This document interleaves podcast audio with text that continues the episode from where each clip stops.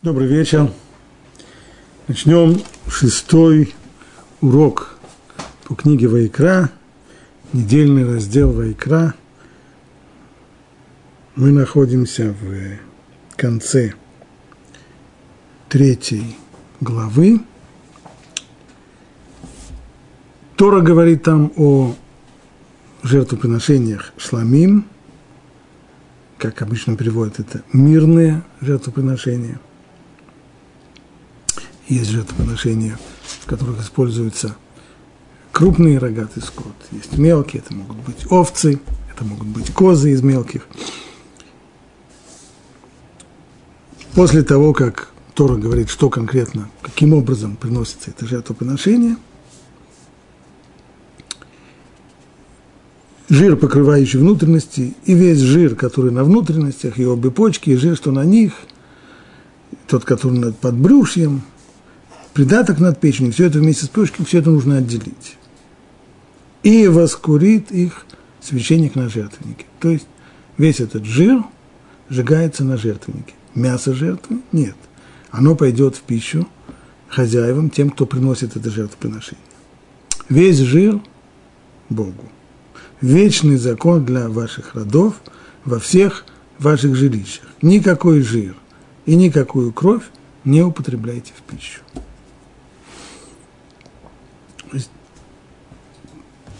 В ходе объяснения законов жертвоприношений Тора выделяет этот стих, который не говорит о жертвоприношениях, а говорит уже о законах кашрута, о том, что нельзя употреблять в пищу.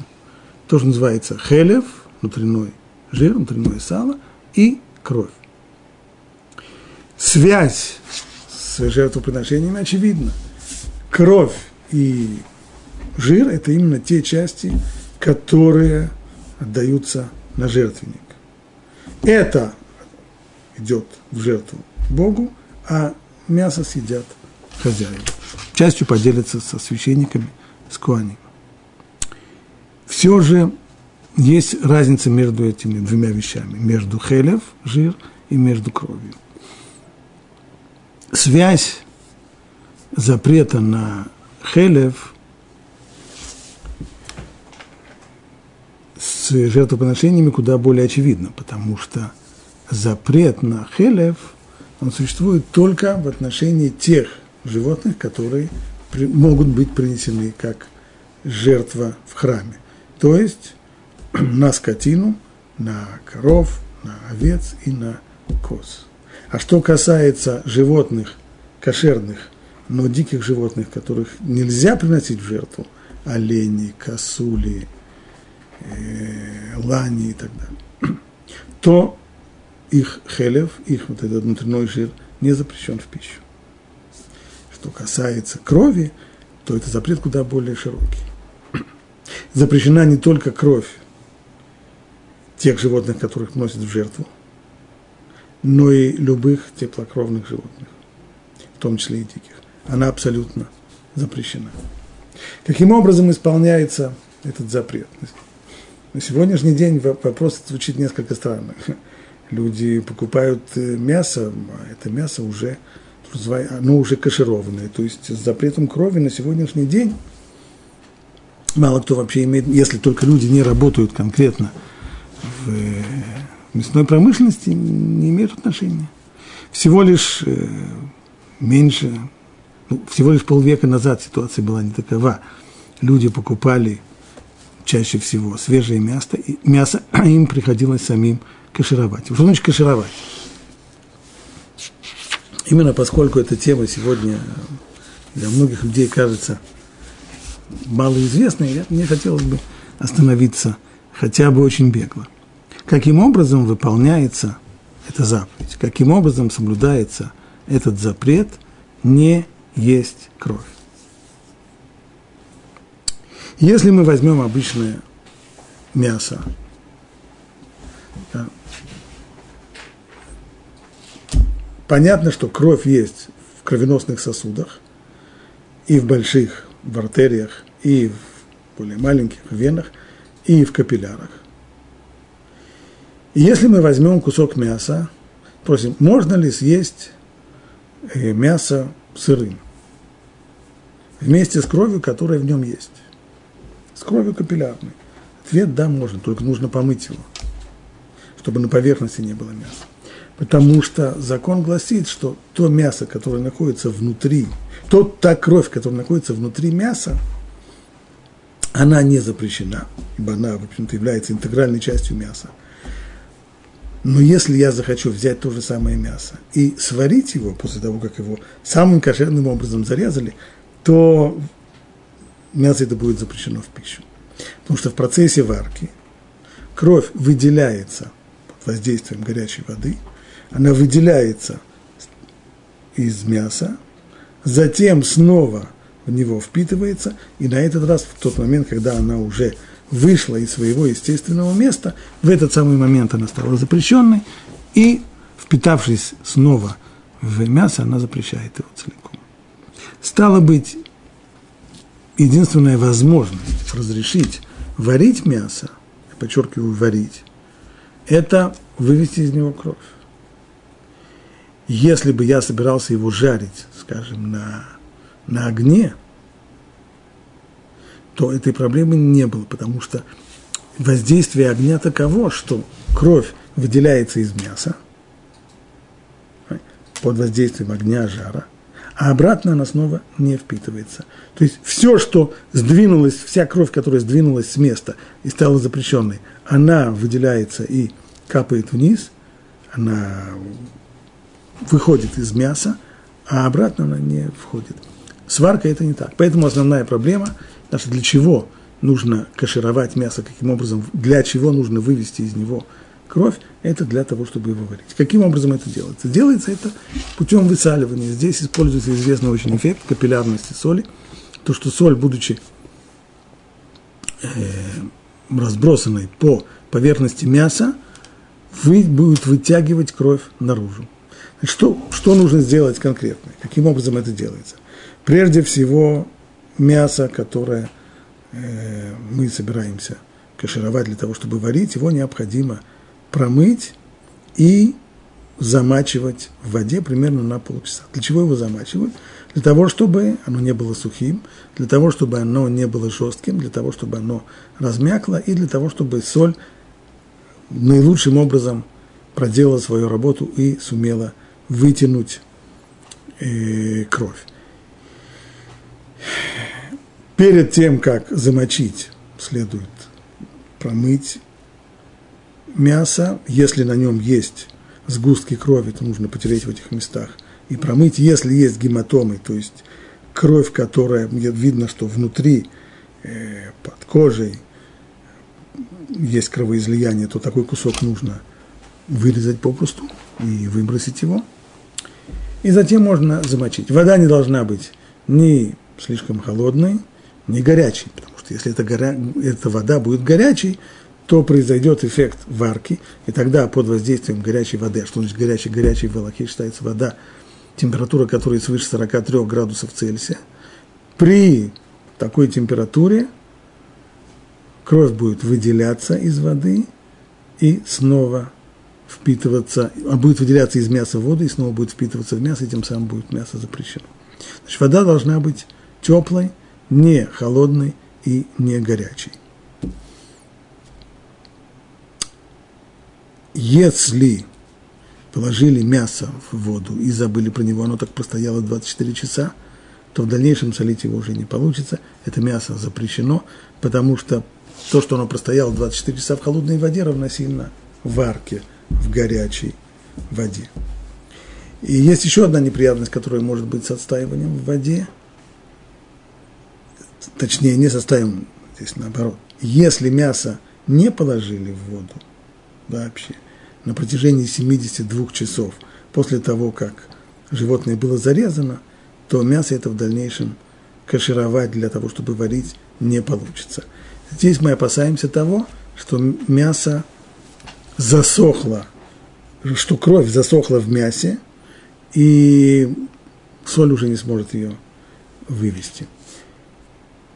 Закономерен вопрос, ну, как, как делалось раньше на практике. Если мы видим, что у нас посолить мясо не получается, то это мясо клали в воду, замачивали его и тем самым останавливали этот вот процесс высушивания.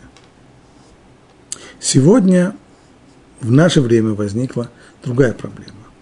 Когда мясо режут довольно далеко от потребителя. Для того, чтобы довести его до потребителя, его замораживают. Чтобы, ну, в, в идеале нужно сначала его засолить, кашировать его, а потом уже заморозить. Тогда вопросов нет.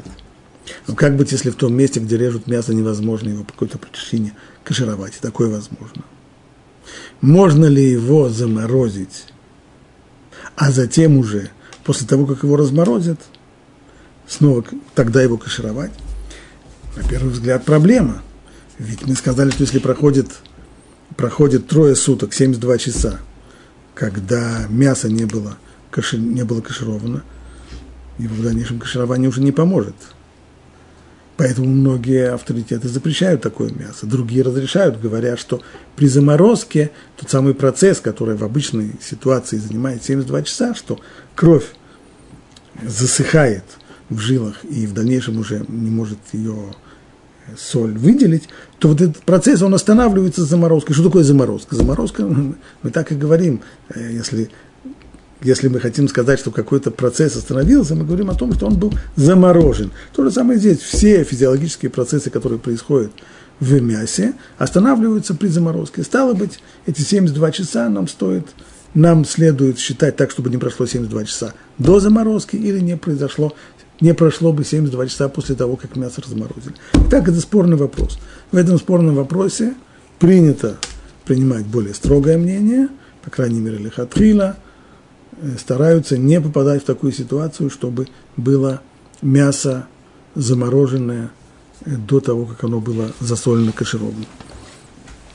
Это все с э, замачиванием мяса. После того, как мясо замочено, то его извлекают из воды, стряхивают так, чтобы на поверхности не оставалось воды. Потому что если на поверхности будет вода, а потом мы посыпем солью, то соль это растворится в воде и не будет как следует действовать. Нужно его вытряхнуть, чтобы на поверхности не было воды, а затем уже посыпать солью.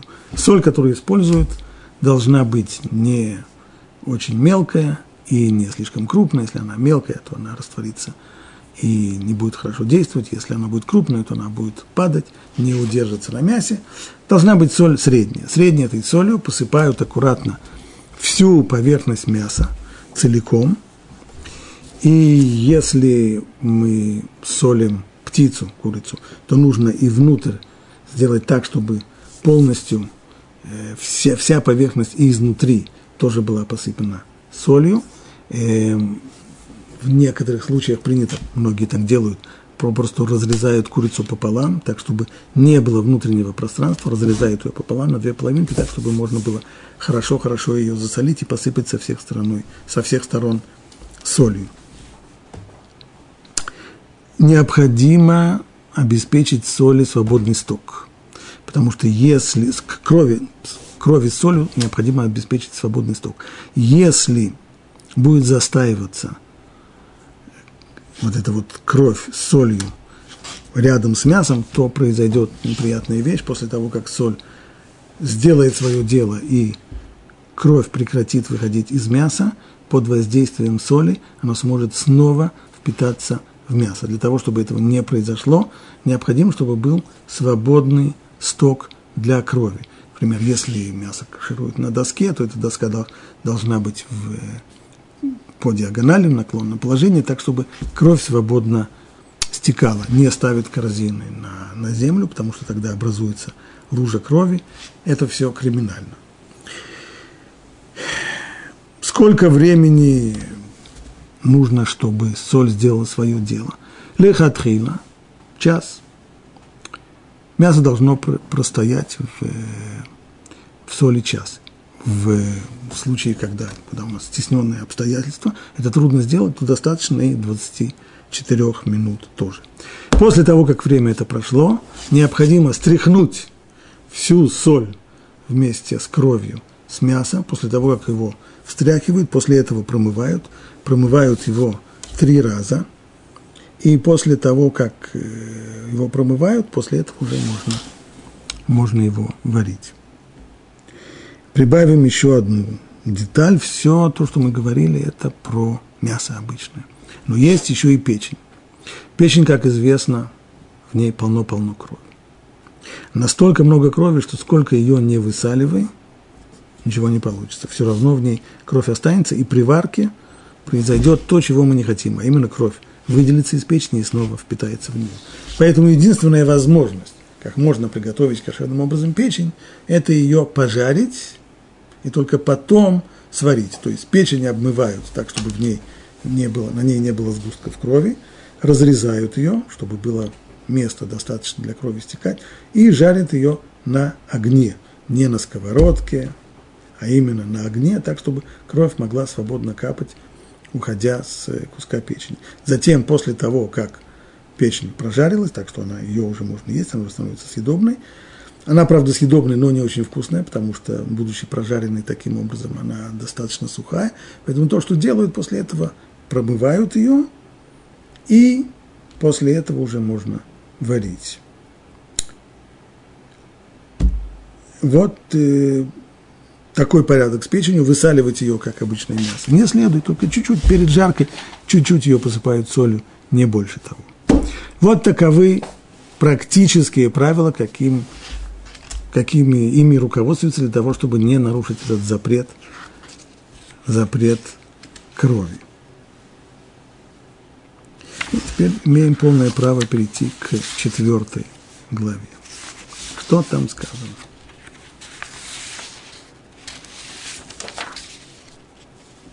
И Бог говорил с Муше, сказав, говори нам Израиля так. Если человек, человек это перевод уже литературы, а в оригинале сказано «нефеш ки техета», что означает душа, если душа согрешит по ошибке.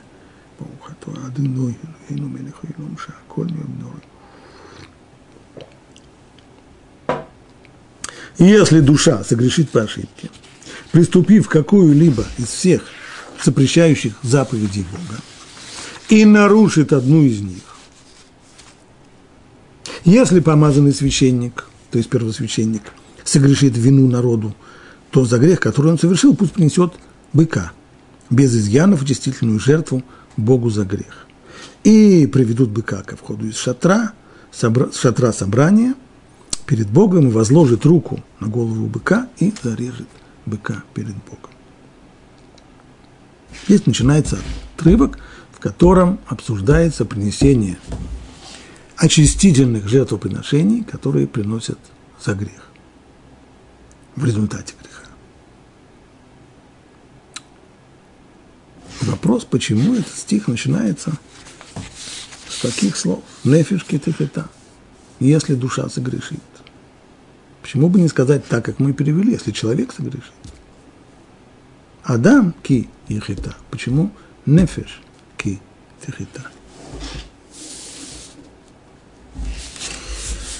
Первое объяснение – пшат, то есть э, простое значение, говорит Рабейну Бахи. Пшат, как э, всегда подчеркиваем, имеется в виду, что не следует понимать слова буквально. Буквально душа. Когда мы говорим слово душа, буквально это означает душа противоположность телу. То есть нематериальная субстанция, одна из двух составных человека, человек состоит из материального тела и совершенно нематериальной души. Это буквальное понимание слова душа, нефиш. Так вот, Пшат говорит, не следует понимать это буквально, а нужно понимать это иносказательно. А именно, ведь словом души мы пользуемся, когда мы говорим о живых людях.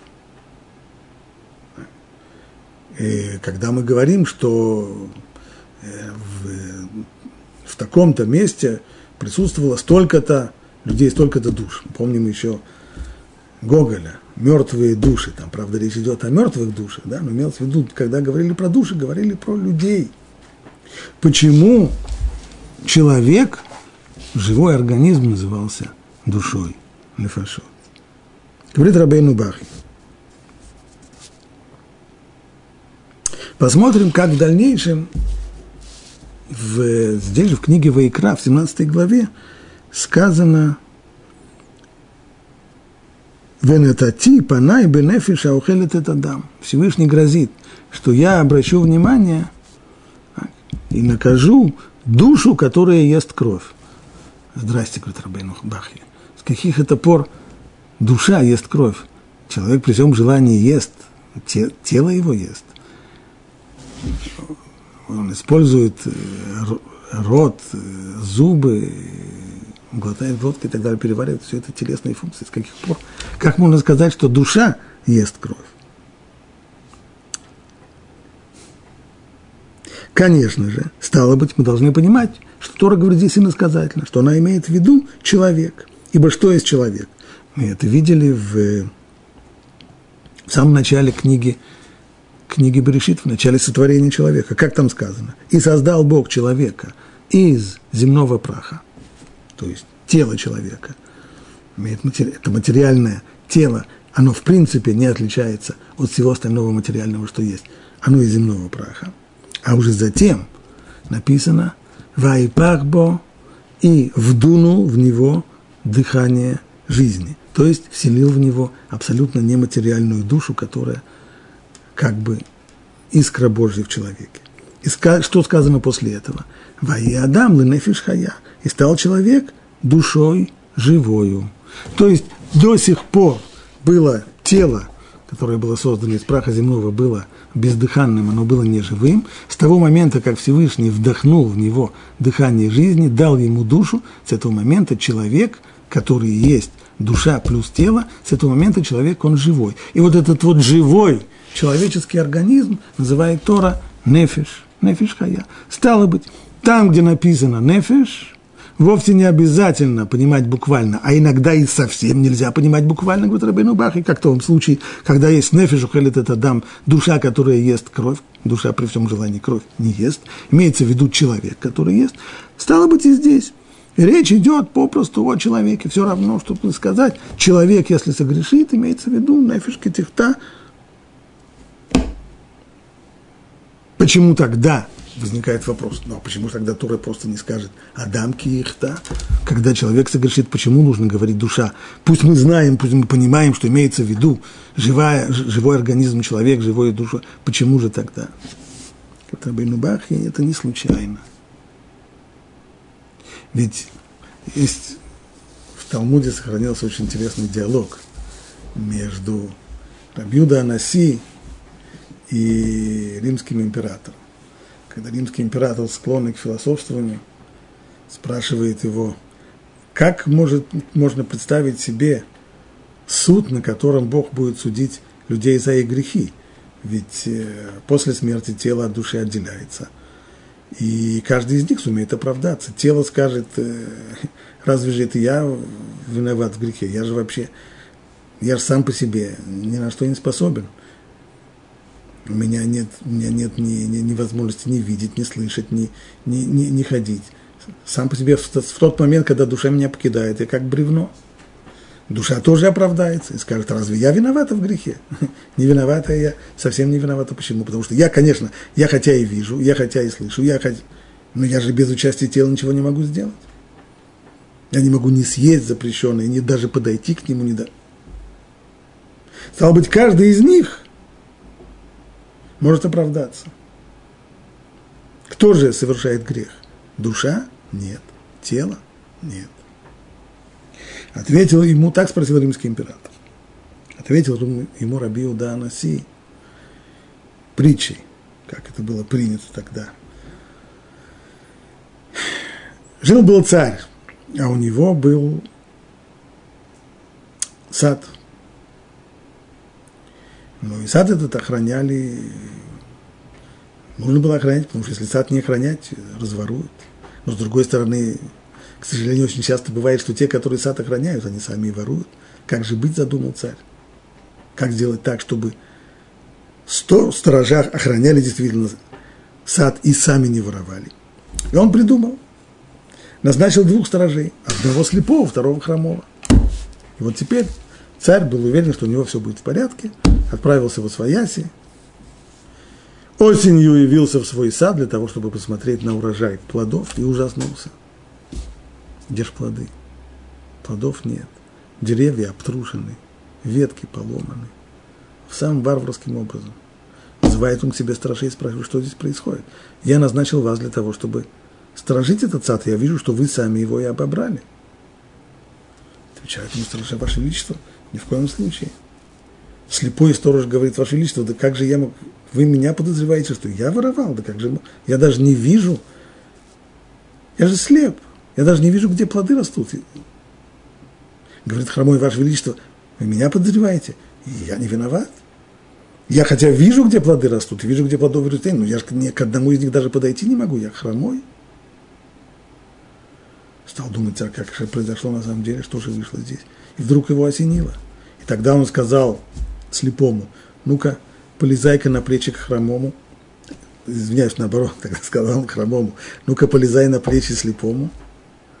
И когда хромой забрался на плечи к слепому, сказал царь, вот очевидно, так вы и воровали.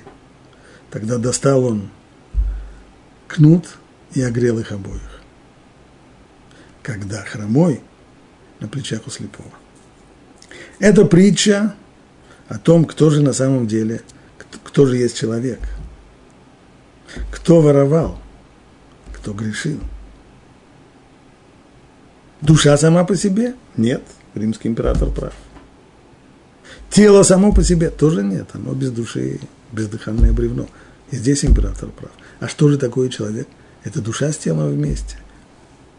Душа с телом вместе, они вместе согрешили, вместе они должны нести и наказание за свой грех. И поскольку как вот этот момент соединения души с телом, Тора, описывая говорит в конце, что после того, как Бог создал человека из земного праха, а затем вдохнул в него дыхание жизни, и после этого «Ваиадам нефеш хая» и стал человек живою душою. Именно поэтому вот это слово «нефеш» – душа, и использует Тора, говоря о том, кто согрешил, и как ему теперь нужно за свой грех расплачиваться жертвоприношением, как ему нужно, точнее, исправлять тот грех, который он сделал.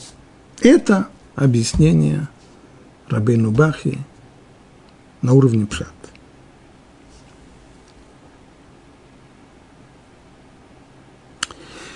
Теперь посмотрим, как Рамбан отвечает на тот же самый вопрос. Почему Тора здесь говорит «нефеш китехита», если душа согрешит, то какие жертвоприношения она должна приносить? Прежде всего Рамбан уточняет, что о чем идет, собственно говоря, речь. Очистительная жертва, хатат, которая очищает человека от воздействия греха, она приносится в случае, когда нарушен запрет. Причем нарушен он по ошибке. И только по ошибке. В случае намеренного, сознательного нарушения – есть другие санкции. Исправить грех, совершенный сознательно, жертвоприношением невозможно. Жертвоприношением можно исправить грех, совершенный по ошибке. И еще одно условие, не только то, что должна быть ошибка, а это должен быть такой грех, что если бы он был сделан умышленно, сознательно, то тогда наказание за него было бы карет, истребление души. Вот если человек совершил такой грех по забывчивости, перепутав что-то, например, обычный пример всегда приводит нарушение субботы. В случае умышленного нарушения субботы наказание – каре. И если человек сделал это по ошибке, а как можно было ошибиться? Например, он думал, что вот определенное действие, оно не запрещено Торой в субботу. Он просто не знал – что это действие Тора запретила. Либо он знал, что это действие запрещено, но он забыл, что сегодня суббота. То есть запрет ясен, а его условия оказались неясны. В одном из двух этих случаев и приносится жертвоприношение очистительное хатат. Почему же это действие описано в Торе словами «если душа согрешит», пишет Рамбан, поскольку грех был вызван ошибкой в сознании, а мысль связана с душой человека. Поэтому здесь упомянута именно душа. Кто виноват в совершенном грехе? Ведь речь здесь не идет о сознательном нарушении, когда человек знает, что нельзя, но очень хочется. Виноват в этом, виновато сознание человека. А сознание человека что такое? Сознание человека совершенно нематериально. Мысль человека абсолютно, абсолютно нематериальна. Поэтому она ассоциируется именно с нематериальной составляющей человека, с душой. Поэтому Тора и пользуется здесь словом «душа». Она виновата.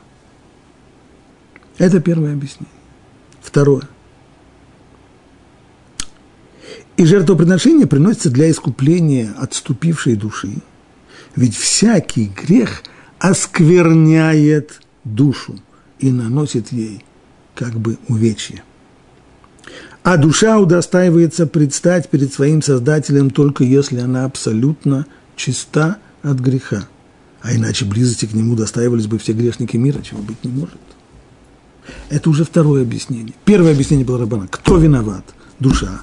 Поскольку человек, у него была проблема в сознании, он не вспомнил, он не подумал, он не выучил, он не знал, он не обратил внимания. Вторая причина, ведь мы говорим об очистительной игре, жертве. А что нужно очищать? Тело? Нет. Грех наносит, оскверняет душу, наносит ей как бы увечье.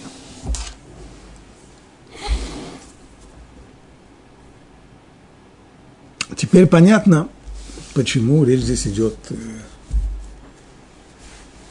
о жертвоприношении по ошибке. Это не наказание за злоумышленный поступок. Человек по ошибке. Но точно так же, как в физическом мире. Если человек по ошибке съел негодную пищу, у него будет отравление. У него будет несварение желудка. Ему захочется сказать, что он не виноват, что он, он, он по ошибке, он, он, он, он нечаянно, он не нарочно съел эту негодную пищу. Да, но она съедена, поэтому нужно принять меры. Лучше всего сделать промывание желудка. Но это очень неприятно, я же не виноват в этом. Да, неприятно. Но надо очистить. Иначе будет плохо, иначе будет тошнить. То же самое здесь. Душу человека тошнит от совершенного греха. Необходимо очищение, и оно необходимо и в том случае, когда было сделано, когда грех сам был сделан по ошибке. Ибо любой грех оставляет отпечаток на душе, в результате которого человек, душа человека отделяется от Всевышнего. Она хелек элока мималь, она как бы искра Божья в человеке.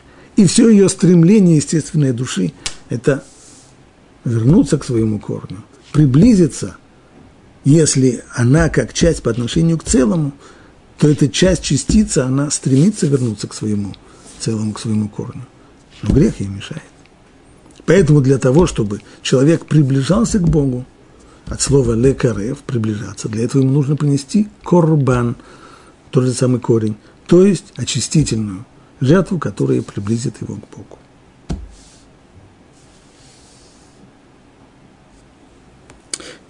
И также пишет Рамбан в своей книге в Шарагмуль, в книге о воздаянии. Пишет он так. Тот, кто по ошибке съел хелев, то, о чем мы говорили в самом начале урока, внутренний жир, называется грешником. И так повсеместно называет его Тора. А в чем его грех? В том, что он проявил, не проявил достаточно осторожности. И не было у него достаточно страха перед Богом. Все это функции мыслительные. Поэтому он ел или совершал любое другое действие, не проверив досконально. Надо было проверить, можно это есть или нет, кошерно это или нет. Разрешено ли ему так поступить? То же самое по поводу субботы. Это действие в субботу разрешено или нет? Сегодня суббота или сегодня воскресенье? Это одна причина.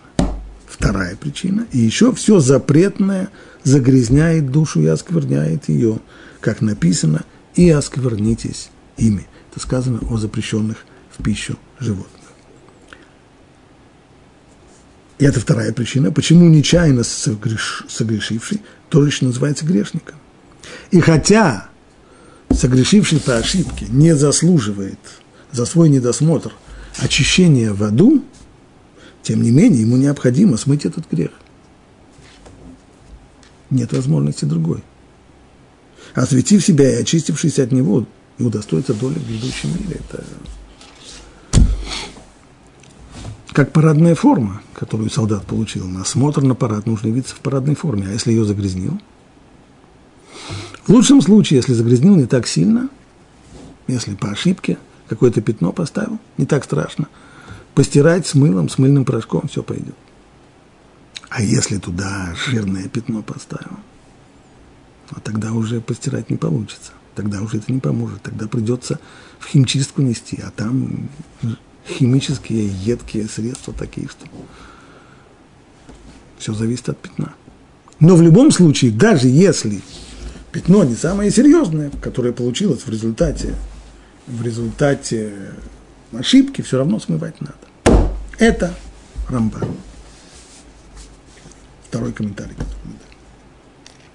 Может быть, еще один, еще одно объяснение, дополнительный угол зрения.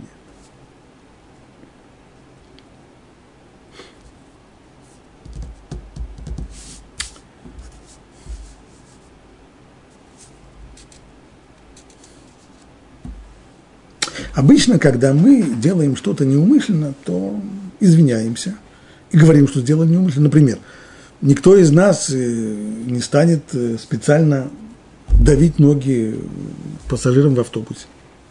Но, к сожалению, бывает так, что наступит.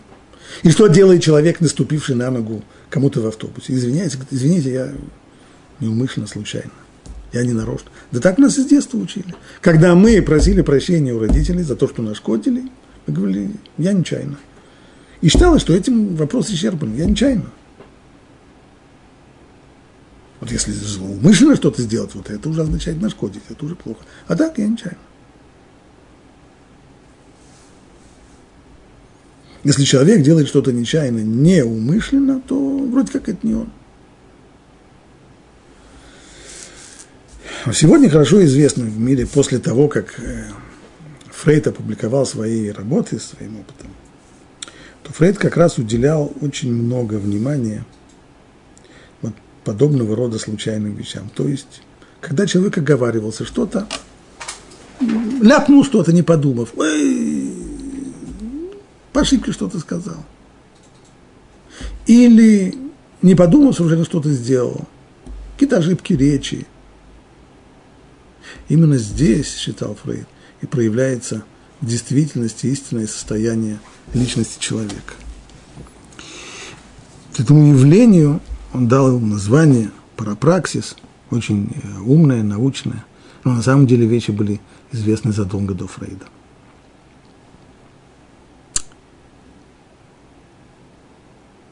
Фрейд очень четко сформулировал это, то, чтобы мы не думали, что в основном, основная деятельность нашего мышления происходит в сознании. Нет, сознание, оно как верхушка от айсберга. А основная, основная работа мышления происходит бессознательно, в подсознании, в предсознании. Можно называть это самыми разными вещами. Почему я говорю, что эти вещи были известны давным-давно? Возьмем, к примеру, такой рассказ из Талмуда. В, трактате Псахим самая первая сугия, которая говорит о необходимости говорить белашон накия, то есть изысканным языком, не пользуясь грубыми словами и грубыми оборотами речи. Талмуд там рассказывает историю о том, как э, куаним, которые приходили на целую неделю служить в храм, заступали они происходила смена по, по субботам. И вот в субботу выносился лехем апаним, хлеба, предложения, которые были святая святых, они выносились, заносился новый свежий хлеб, выносился хлеб, который стоял там до сих пор, и его разделяли между коаним.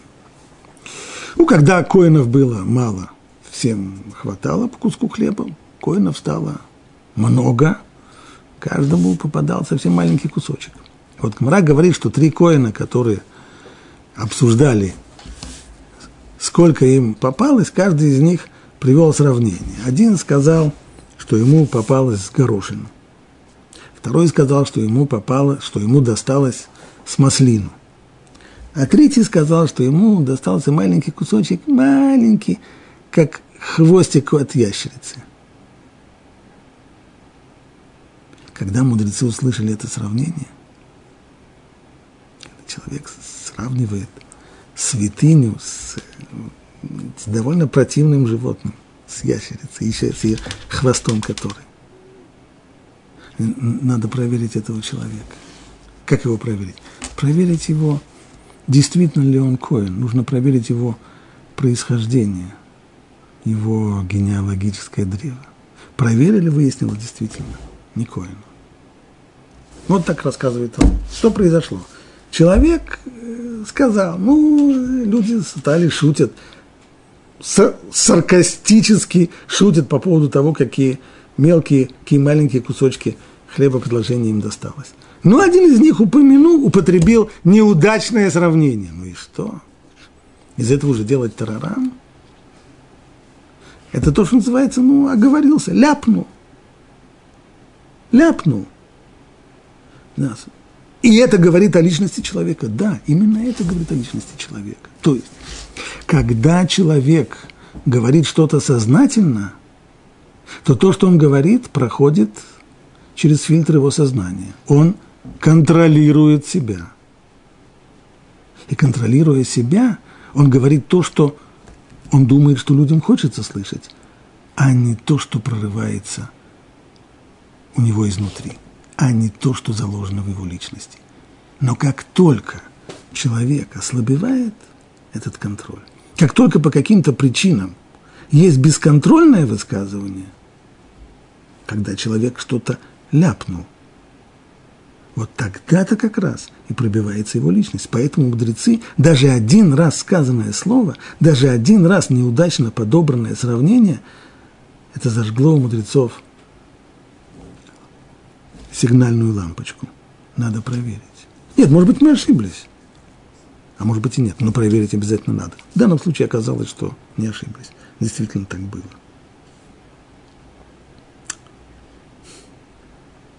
Еще, еще один, пожалуй, пример э, из Талмуда. В трактате Рувина сказано, номер Абилай, Бешлуша дворим Адам Никар, Бекосо, бекисо у бекасо. Игра слов.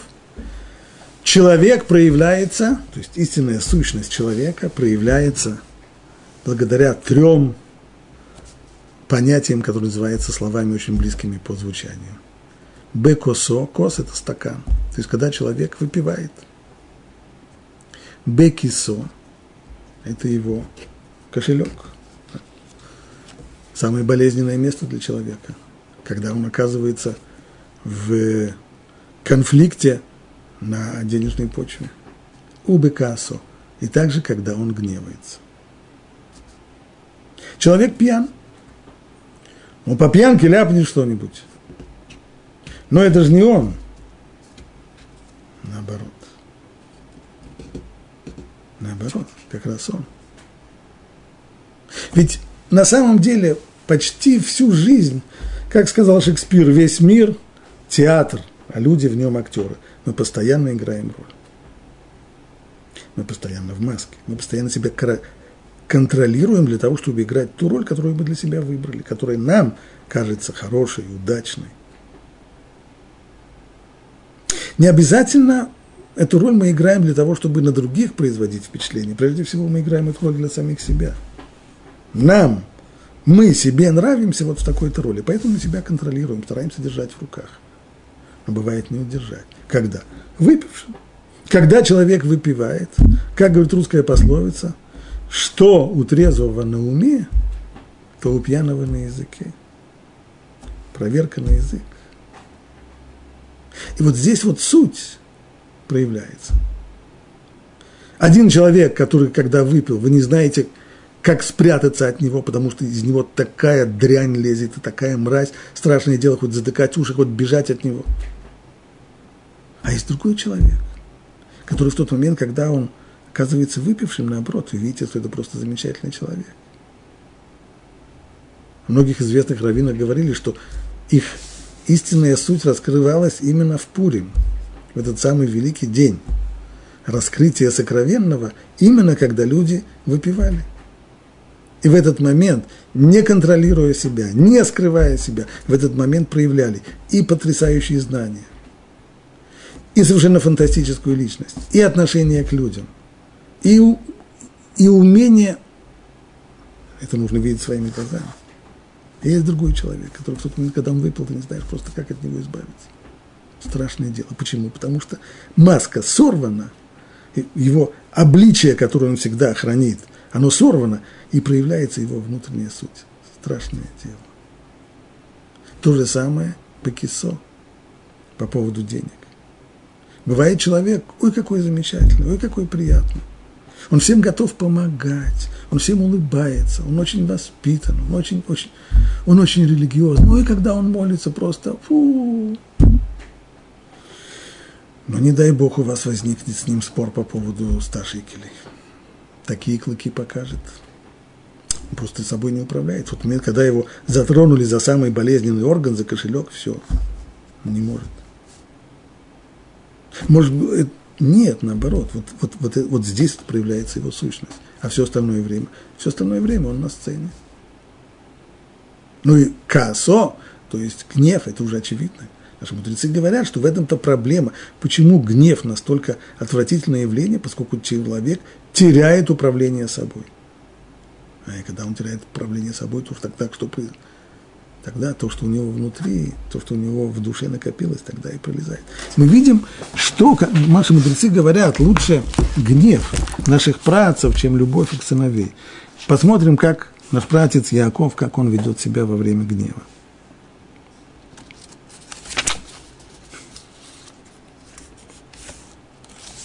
После того, как он убегает от Лавана, Лаван настигает его – помимо всего прочего, еще и помимо того, что он грозит ему, он еще и обвиняет его в том, что Яков якобы украл его богов.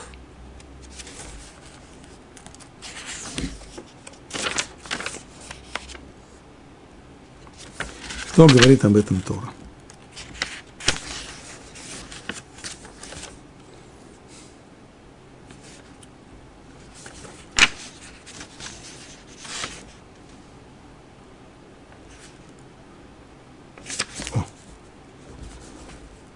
И досадно стало Якову, и поспорил он с Лаваном.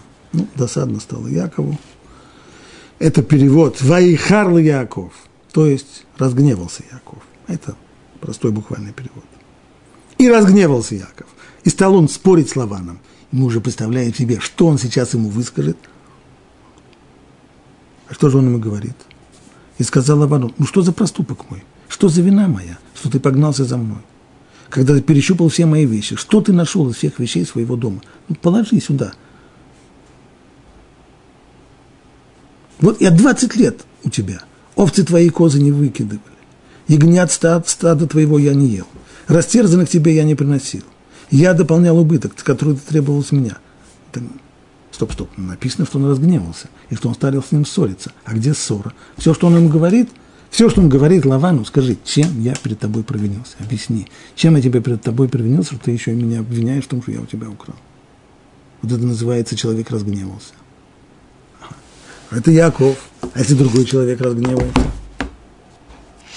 Страшное дело. Как варежку раскроет, тут такое понесет. Это то, что говорят наши мудрецы. Где человек проявляется, когда он гневается? Вот здесь видно, что у него на самом деле внутри. Таким образом, еще задолго до Фрейда – люди, понимавшие тайны человеческой души, понимали, что именно когда человек действует бесконтрольно, там, где он действует не под контролем разума, именно тогда то, что накопилось в его личности, проявляется. Именно тогда его душа, то, что есть у него в душе, и проявляется. Именно поэтому. Речь здесь идет о жертвоприношении, которое приносится в случае ошибки. когда человек забыл, когда перепутал. И в тот момент, когда он себя не контролирует, он грешит. Это значит, что у него глубоко в душе есть либо пренебрежение этой заповедью, либо даже больше того, либо есть непринятие этой заповеди. Только он в нем сам себе никогда не признается. Когда он себя контролирует, он эту заповедь соблюдает, все нормально, он знает, что это, что это запрещено, нельзя так делать, и он соблюдает. Но как только он отказался без контроля, как только контроль ослабел, оп, он тут же нарушил. Это значит, что глубоко-глубоко в душе есть у него с этой заповедью проблема. Либо, в лучшем случае, пренебрежение ей, либо даже непринятие. Поэтому ему необходимо принести жертвоприношение очистительное, ему необходимо с тем, и, и в этом разница этого нашего объяснения с объяснением Рамбана. Рамбан говорит о том, что грех наносит ущерб душе. Поэтому необходимо жертвоприношение, которое этот ущерб очистит. Мы сейчас говорим, добавляем. Есть и другая сторона дела это действие, совершенное по ошибке грех, вскрывает гнойник, который есть у человека внутри. Он вскрывает определенную, определенную проблему, которая есть в человеческой душе. Непринятие или пренебрежение какой-то заповедью. И там, где этот симптом, симптом, как в болезни, симптом человека жар, у человека температура. Значит, он должен лечить температуру? Да нет. Но температура показывает, что есть воспалительный процесс, что есть гнойник. Значит, нужно лечить этот гнойник. То же самое и здесь.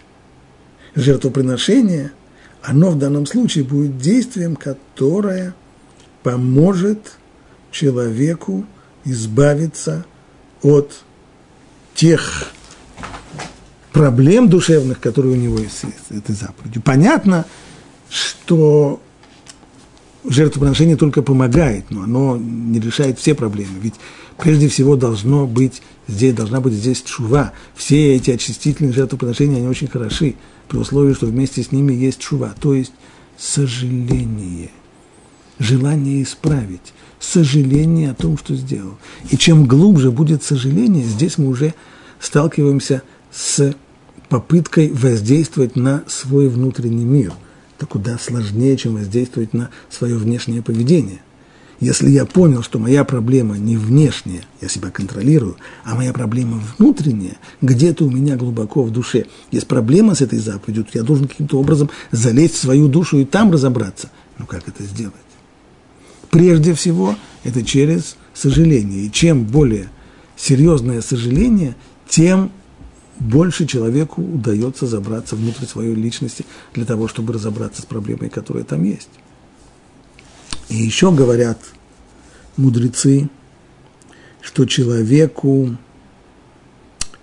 необходимо, если он знает, что он по ошибке нарушил какой-то запрет, необходимо взять книгу и подробно и внимательно изучить законы касающийся этого запрета.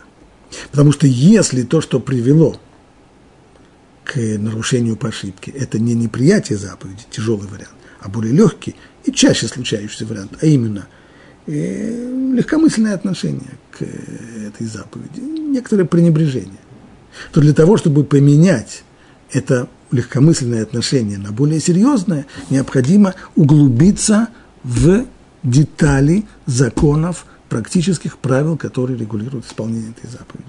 Учить это не просто прочитать, а учить это глубоко и подробно, разбирая все, все детали.